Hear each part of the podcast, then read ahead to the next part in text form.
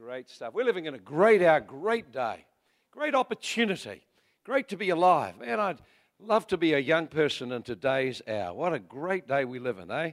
Got iPads and iPods and everything, every kind of gadget and gadget and whatever you need to make life a little bit easier. And uh, fantastic. I love them all. Trouble is, in the midst of it, we can actually lose our way, and there's a whole generation's lost its way. But I believe that we're in a time when God is raising up a generation and uh, we're reading this morning about Joseph. And I want to talk a little bit about Joseph tonight. I want to share with you a simple message called Lessons to Learn in a Prison. Lessons to Learn in a Prison. And you've got to make decisions whether you learn anything through what's happening or whether you just go and have stuff happen. A lot of people drift along and just have stuff happens. But you know, God has just got his hand on our life, and if we align with him, he is able to use every situation to advance us to grow us, prepare us, develop us, all kinds of ways. So Joseph, as a young man, at the age of 17, started to get prophetic dreams. 17. So if it could happen to Joseph, it could happen to you at a young age, prophetic dreams. One of our daughters uh, was caught up to heaven at the age of nine. God has not changed. It's possible for you to experience prophetic dreams where God opens heaven, begins to give you a glimpse of what He has in store or ahead for you. What an amazing thing for God to do that. But it doesn't just happen. Usually there's a hunger in a person's heart. That's what seems to open up heaven for us. Sometimes God just seems to pick someone out and for no reason at all bless them. I find that hard to handle. I don't know about you. I really find it a bit hard to handle. It just seems so unfair. But God is not fair, He's just, and He just does things like it pleases Him. He does operate according to principles. So at the age of 17, Joseph had a prophetic dream. And that prophetic dream was a glimpse or an insight to what his future could be. And there are ways you can position yourself to get prophetic dreams. I wonder how many of you here have had prophetic dreams. I've had some. I don't have enough of them. I'd like more.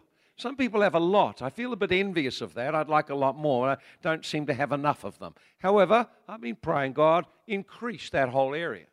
So there are times and when I've had a prophetic dream, it's given me a deep insight to a situation around my life or something that was coming up. So God is into prophetic dreams. In fact, it says, with the baptism of the Holy Spirit, I'll pour my spirit out on you, and you'll dream dreams and have visions. So it's your legacy and right to access the realm where God speaks to you and gives you insights about the future. Whether you do or not is your choice. I'd just love to have a body of people, a generation of people that would rise up and say, God, I believe you can speak, you do speak, you will speak, and you will speak to me. And you will give me glimpses of why I'm here on earth and what I'm called to be and to do. See, without that, you drift. And today we're living with a generation that is drifting. They've lost values, lost standards, lost their way, and drifting from experience to experience and not knowing how to succeed with their life. What a great hour to actually live, because I know in times like that, God pours out His grace and pours out His Spirit. So I want to talk about what it is to be in prison. So young Joseph got a prophetic dream. Wasn't it wonderful to have a prophetic dream? The problem is God doesn't always tell you what's going to come between the dream and getting it fulfilled. I like the dream bit. I like the fulfillment bit. I don't like the bit in between. Bit in between is not very comfortable. And so we're going to little talk about, see, what Joseph did was Joseph was like this when, man, I got a dream. I've got a dream. I got a dream. And went to the older brothers and said, I've got a dream. I'm going to be great and you'll bow down to me. And they didn't like his dream. And then he came back and he said to his mum and his dad, I've had a dream. And not only did my brothers bow down to me, you did too. That was a dream.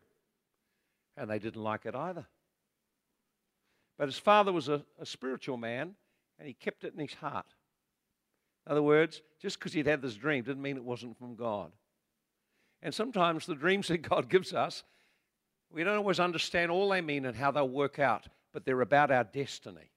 They're about our destiny about ideas. I'd love to hear young people saying, God's given me a dream. I have a dream in my heart. I have a dream of what my life could be. Listen, without that dream, you're all over the place. Without that dream, you're drifting. You're like a, a boat in a storm with no rudder. It's a horrible thing. You just can't go anywhere. You just go with the crowd, go with the flow. So, this dream, this dream he had was a dream of impacting a nation in his generation. The way the dream worked out was this, and we'll see how it worked out. How it worked out was this he rose to become probably the greatest uh, financial manager of a nation that the world has ever seen. He rose up, and in the midst of a crisis, a financial collapse, the Bible tells us in the time of Joseph, money totally collapsed. There was a financial collapse in the world beyond what we've ever seen. Everything collapsed, and in the middle of it, God gave him the keys how to transfer wealth and make his boss the wealthiest man in the world in that time. how about that? And he was 17 when he got the dream. A few 17. How many 17 year olds have we got here? At least 17 are up, okay? The rest are all younger than that. That's okay. okay. So it was time we had some dreams in, isn't it? But what God didn't tell him, and this is the bit that's, uh, this is the tricky bit of the things of God, is He doesn't always tell you what's going to come up on the way to get to the dream being fulfilled. And he just got, you just got to learn how to trust him. So I want to share with you a few lessons that Joseph had to learn in a prison. And uh, prison is a place of containment, confinement. So when God gave him a dream of being a ruler and his family all coming and bowing down, what God didn't tell him was how he was going to get there. He didn't tell him about the injustice. He didn't tell him about the bad treatment. He didn't tell him how he'd be sold as a slave. He didn't tell him how he'd be betrayed. He didn't tell him how he'd end up in prison. Didn't tell him any of that. God leaves all that stuff out. Have you noticed? If you've been walking with a guy, you'll find he leaves out all that stuff. He leaves out the details of how he's going to get you where he's going to get you. You've got to actually trust him on the way that whatever's going on in your life, it's an opportunity for you to learn and grow. So we're going to look at his time in prison. Here it is. We pick it up in Genesis 39. And the master, when he heard these words, verse 19, Genesis 39, verse 19, when the master heard these words which his wife spoke, saying, This is what Joseph did his anger was aroused. And so the boss, the master, took him, put him in a prison, a place where the king's prisoners were confined. So it wasn't just an ordinary prison, it's a place where the worst criminals are put, and confined him in the prison. The Bible says he was bound with chains on his feet. And it says, but, so he's in a prison, but God was with him. That's the thing that makes a difference. God was with Joseph.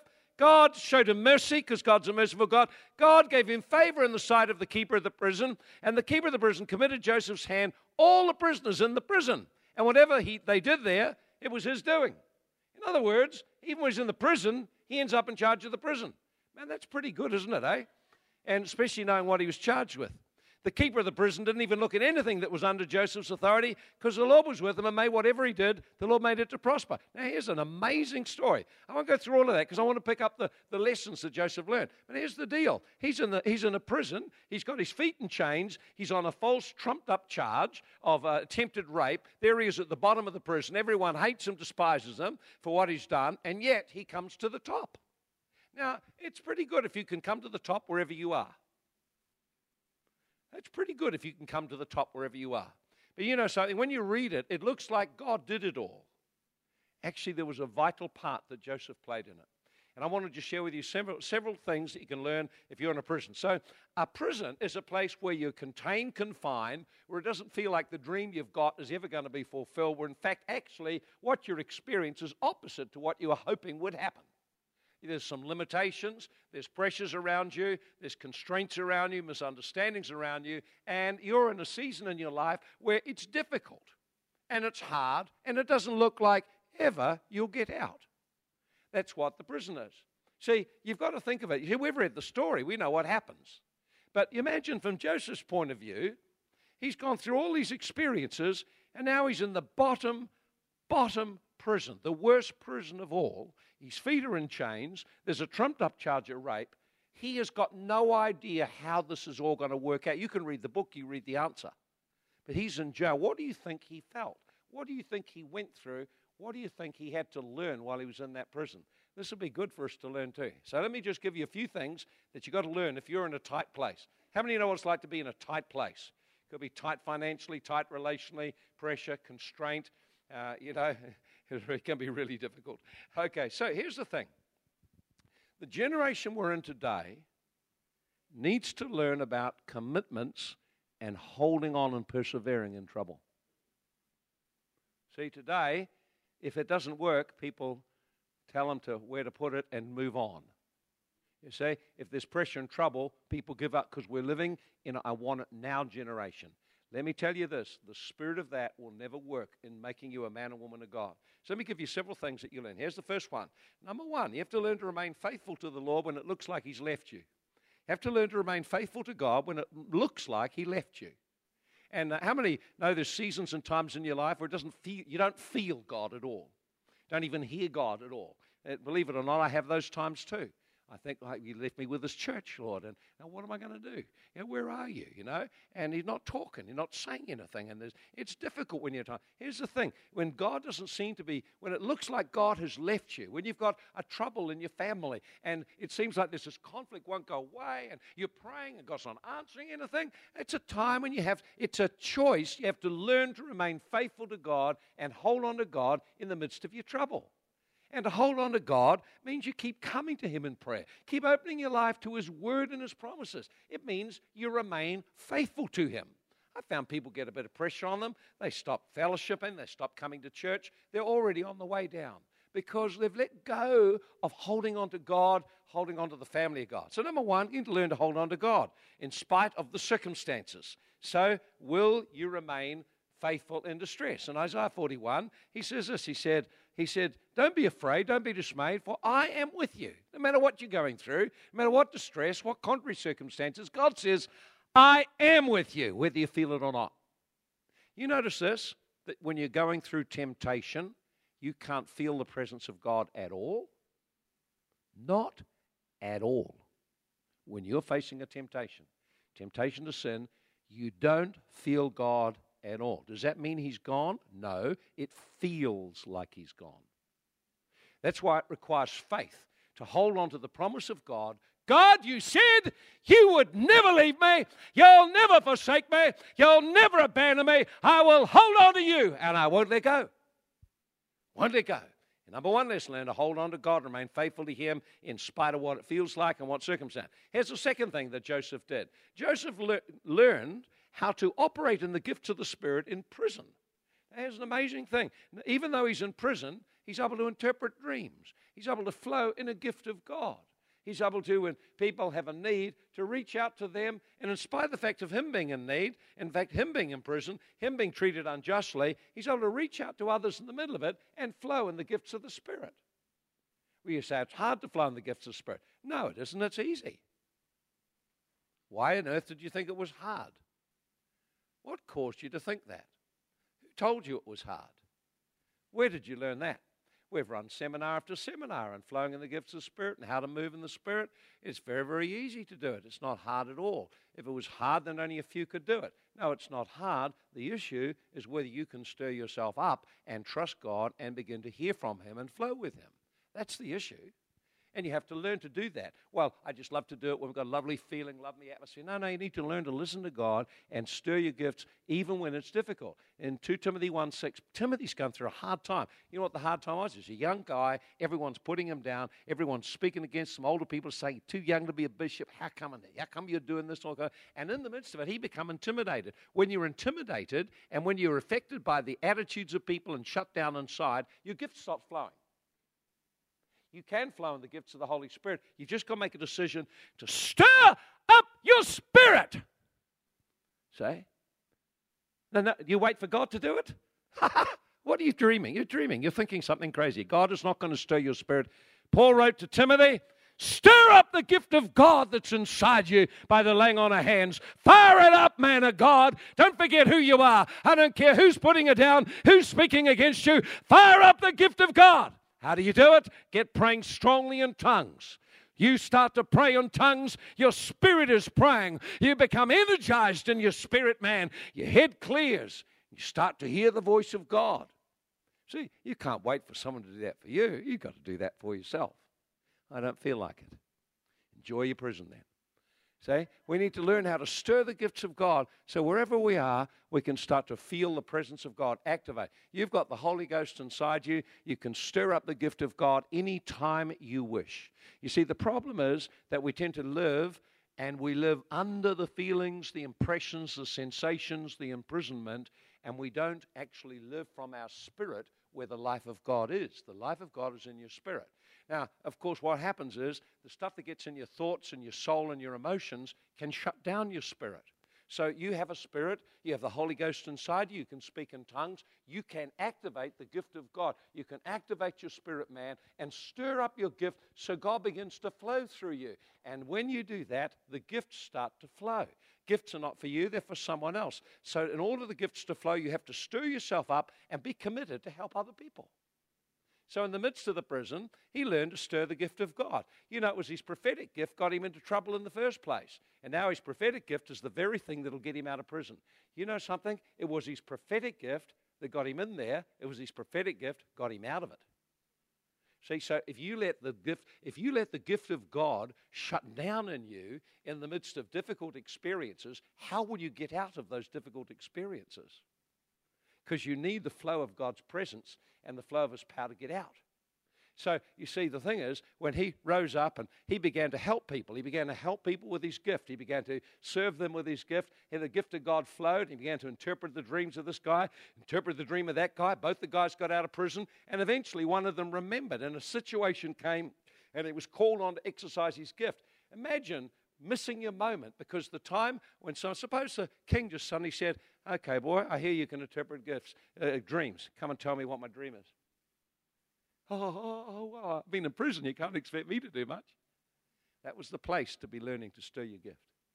Hey, what are you doing in your difficult time? Are you stirring the gifts? When was the last time you prophesied? When was the last time you heard a word of God? When was the last time you felt God flow through you? When was the last time you heard God speak clearly something to encourage someone?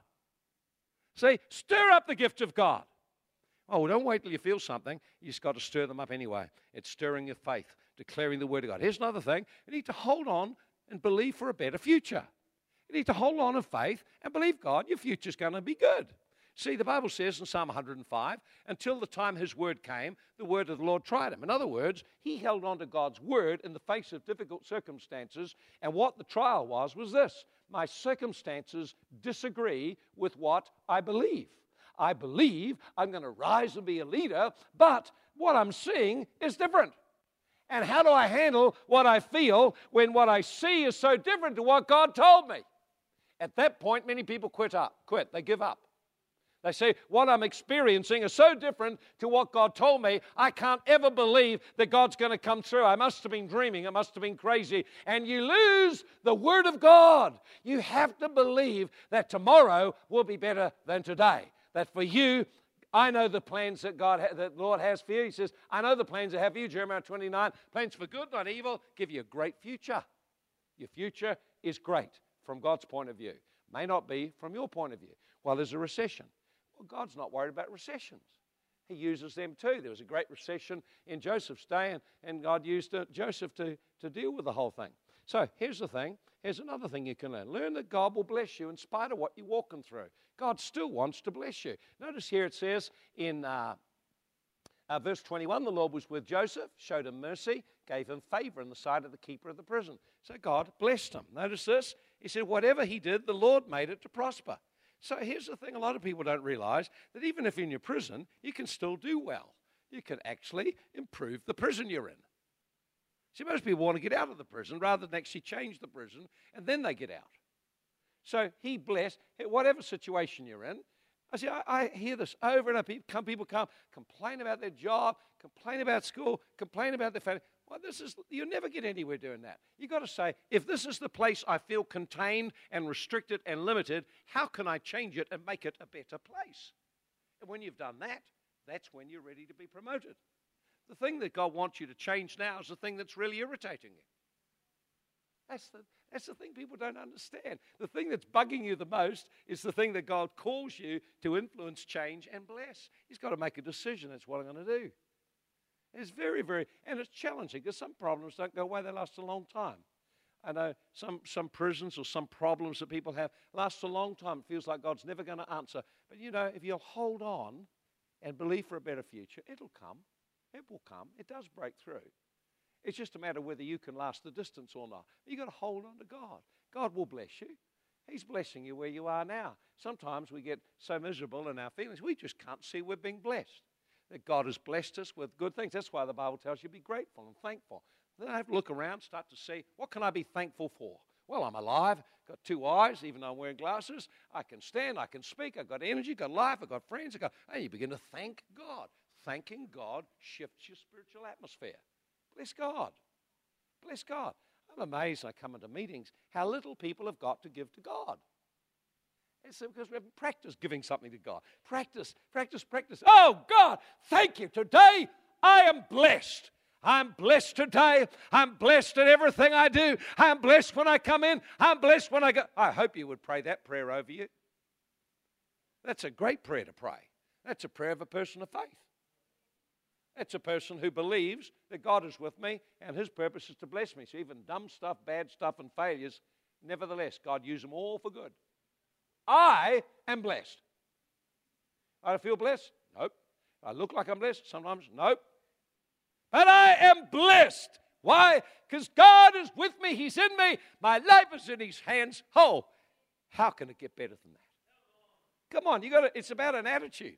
Attitude. So, one of the great prayers you can pray when you get up in the morning every day I am blessed today. I thank you, God. I am blessed. My life is a blessed life today. Whatever I put my hand to is blessed. I thank you, Lord. You bless the works of my hand. You bless my health. You bless my relationship. Bless my. I am blessed. You say, Well, I don't even feel like that. Nevertheless, if you will start to declare it, those things will change around you you start to see it differently. Say, I'm blessed. I can't believe how, you know, it's a thing in New Zealand. I've been to Pakistan. Now, if you want to see people in trouble, then you go to Pakistan. Man, we were sick there, and it was, there's a lot of things to be very miserable. I mean, people carry guns because it's frightening, and bombs go off, and terrorists, and, you know, and yet in the midst of it, I just see very many happy people. They come here, and it's safe, and there's all these things are going on that are so wonderful for us, and people so miserable. Hey, come on now. We need to say, I'm blessed. I am blessed by God. Start to make it your confession. I'm blessed. Blessed in the morning, blessed in the evening, blessed every day, and my release, everything. God blesses me. See? So when you are in the prison, you have to learn to declare and to agree that God is blessing you. Even the bad times will turn around and turn out for your good. It's an interesting thing to realize. If you want to understand the pain of other people, go through a little yourself. And suddenly it changes your judgments and your harshness, and you start to feel twinges of compassion. See, before that, you just feel, oh, go on, get a life, get a life, get on your feet, stop mucking around. You get a harshness and a judgment. But you see, when you go through a few things, then you have a tenderness. You say, come on, we know you can do it. Come on, I'll come alongside you and help you. There's a softness comes. So the things that, the things that are causing you pain right now are to soften you up a little so you'll feel a bit more about other people who are going through hard times. Isn't that right? Come on, that's a lesson you can learn in prison. God blesses you. See? Here's another thing. Prison is a place where you learn to love the people who are rejecting you. Prison's a place to learn to love the people who reject you. Now, how many people have experienced rejection? Yeah, there'd be everyone here. See, you've had someone who just spoke against you, rejected you, turned you down, shut you off, cut you off, did some kind of thing. It's just as part of life. Tell someone else it's part of life. Get used to it. It's going to happen, and it'll happen more. See, it's just part of life. Just happens. Here's the thing can you love the person or do you react against them? My observation is most people, they don't love the people that reject them. They just get angry inside and twisted inside. Oh, you'll get yours, you know. You know I know what I'll do. I won't talk to you anymore. Well, that's big deal, you know. That's, you know, good on you if you're going to do that. We've got to learn to love people. And love has to flow out of a heart that's free, that's resolved pain. You've got to learn how to love people. Well, you know, I, I love the people I like. Well, that's not love. The Bible says in Luke 6, it says in Luke 6, it says around about 34 or something like that. It says something like this. It said, if you're good to the people who are good to you, where is the evidence of God's grace in your life? Even an unsaved person does that. If you're kind to people who are kind to you, where's God's grace and all of that? no grace for that. Anyone can do that. You know, unsaved people do that. If you lend to people hoping to get something back, what's the big deal? There's no grace in any of that. Hey, that's even unsaved people can do that. You know, but if you can love those who hate you, if you can pray for those who use you, if you can bless those who curse you, oh, now that requires grace because it goes against what you feel inside. So prison's the place where you grow in loving people. Ah, when you're in prison and you're in a bit of pain, that's when you choose to forgive, to bless, and to love. And you know what? God is watching that, He's preparing you for your enlargement. So you have to learn to love people. See, because at the end of the day, Jesus said all of the whole Bible was summed up in loving God passionately and loving people. So if you can't love people, you're missing the lesson of the prison because that's the big lesson God's wanting you to learn. Love people. You know what?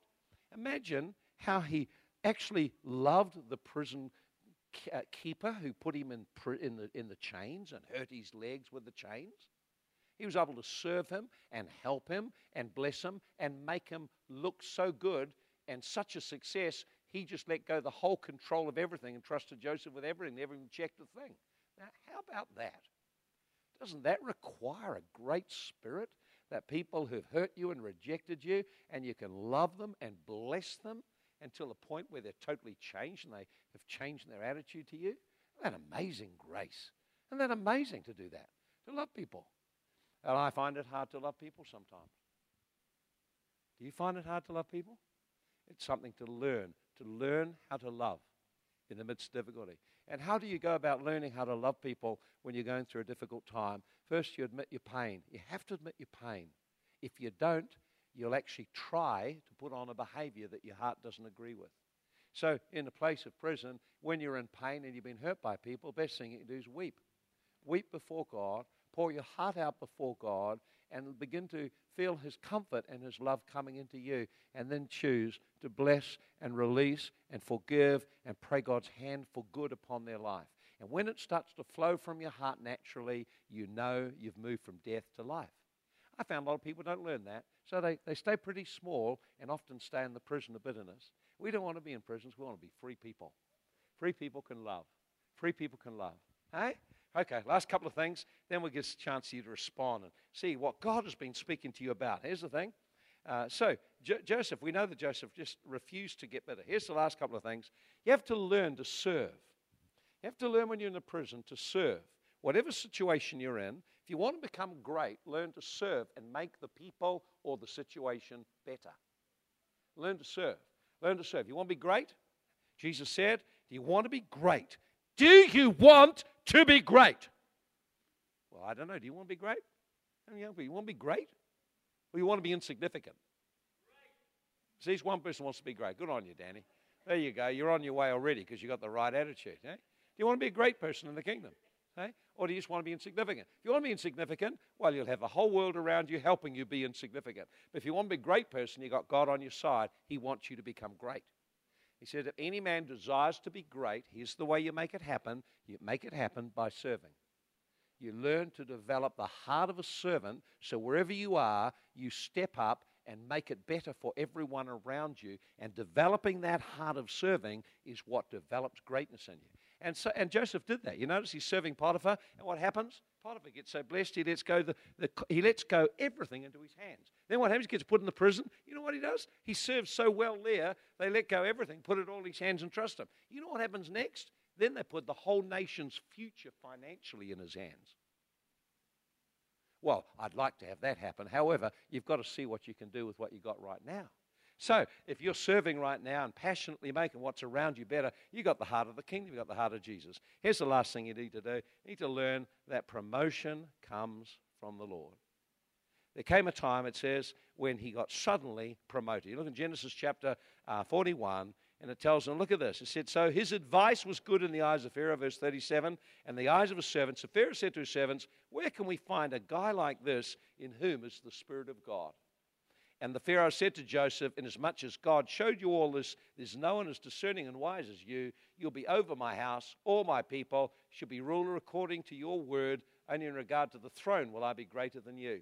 See, I set you over all the land of Egypt. Now, you've got to really get the picture of this. Egypt was, it was the major military economic power of the day. It was the leading nation in the world. And this guy goes overnight from the prison to next to the, to the king on the throne. And you see, God can promote you.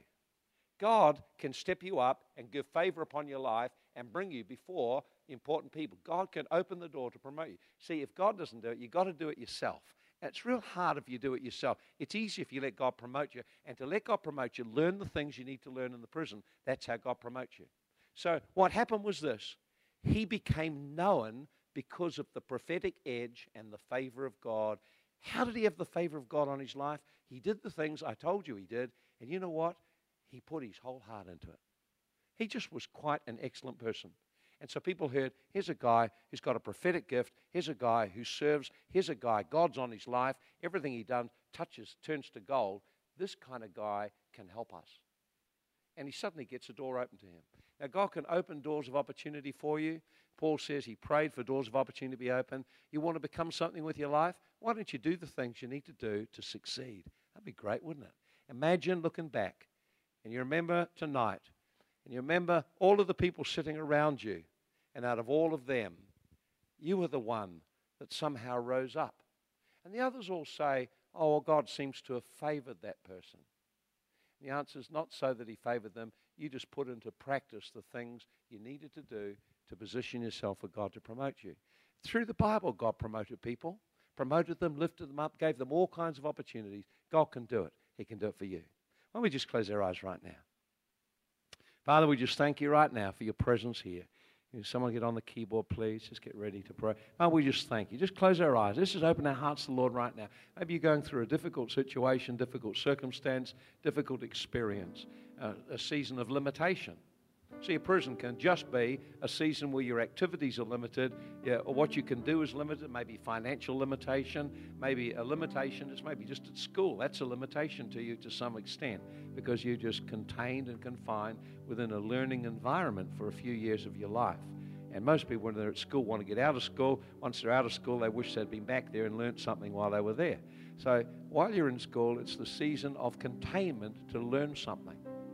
So you may not be in school, you may have come out, but you're in different older, latter years of your life, and you realize perhaps you're in a prison contained by mistakes you've made, contained by, you know, perhaps the, the limits and restrictions around you in some areas of your health or whatever. It doesn't really matter what the prison is. God wants you to learn things in that prison. And one of the people in the church who I love is Janice. Janice is not here tonight. Janice suffered greatly when she was a young woman. Terrible abuse and passed from one family to another and no home and institutionalized and poor diet, all kinds of things. So she suffered in her body, suffered with sickness and suffered to this day. She suffered with great weakness in her body. But inside, there's a heart of gold to God. There's an intercessor inside her. She prays and she hears God. She opens a home to have people in. She gives to other people who are in need. I admire someone like that. So maybe there's a limitation around her in terms of physical health, but inside she's learned great lessons and become a person in my life of influence. I really love and respect her. Probably some of you don't even know her. But I respect her because I know the day she walked down the drive of the church, she'd been everywhere and there was no hope. And, she's, and, and everyone said, You can't do anything with her. And she came, I can remember to this day her coming down our drive, God saying, reach out to her and love her. See, God sees what you can become. So I wonder today, how many of you, as you listen to some of those things I shared, lessons to learn in a prison, I wonder how many of you God spoke to you about some issue tonight. Would you raise your hand and just acknowledge God is speaking to me tonight? God bless, God bless, God bless. Many hands going on. God bless. These are keys to grow, keys to learn. What I'd love you to do is just going to get a flow into a flow of worship music. What I'd love to do is people tonight that felt God speak to them. I'd love you just to come forward and lift your hands to the Lord and begin to just speak to Him. Lord, you were speaking to me tonight in my heart about this. Lord, I just repent of bad attitudes or a bad response or an unwilling response. I let go the things that I mean that have that have limited me. Tonight, Lord, I open my heart to learn the new lesson you want me to learn. Lord, I'm asking for your grace. And I'd love to just come and lay hands on you and pray that God's grace and favor would come on you. I have been in many prisons, many very painful, difficult, limiting experiences. It says that the person you see on the stage is a public person, but privately, I have faced many painful prison experiences. And all I could do was just weep before the Lord and reach out for Him to teach me and help me. You could do that too. It's called the path to greatness. You are a great person inside, just waiting to come out. Why not just as the musicians play and just as we have an atmosphere of worship, those that had God speak to them tonight, why don't you come forward tonight? Just lift your hands and build an altar in your heart to the Lord. I'd like to come and just pray and bless you.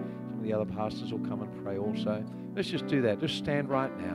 Come on, let's just stand as we just flow into worshiping God. Just make your way to the front. Make your way to the front. Just build an altar in your place of prison. God, I feel like I want to fly. I feel so contained. God's saying, don't be impatient. I want to teach you some things. Come on, won't you come forward? Come now. Just come. Come on, that's why you came here tonight. It's not just to sing songs, it's to let God touch your life. Come on, why don't you come? Just come tonight. Just come. Let's make our way to the front. Just get in touch with your heart. So close your eyes. Closing your eyes enables you to look inward, enables you to look upward. So just begin to worship the Lord. As you worship Him, begin to talk to Him about what the issue is He was speaking to you about. And we'll just come and lay hands on you. The rest of the church, you can just pray and flow into the song or just sit down wherever. Thank you, Lord. Father, I just thank you for each one that responded tonight. Father, pour out your spirit. Sharon, you come and pray. Dan, you come and pray. Helen, Helen, would you come and pray for people?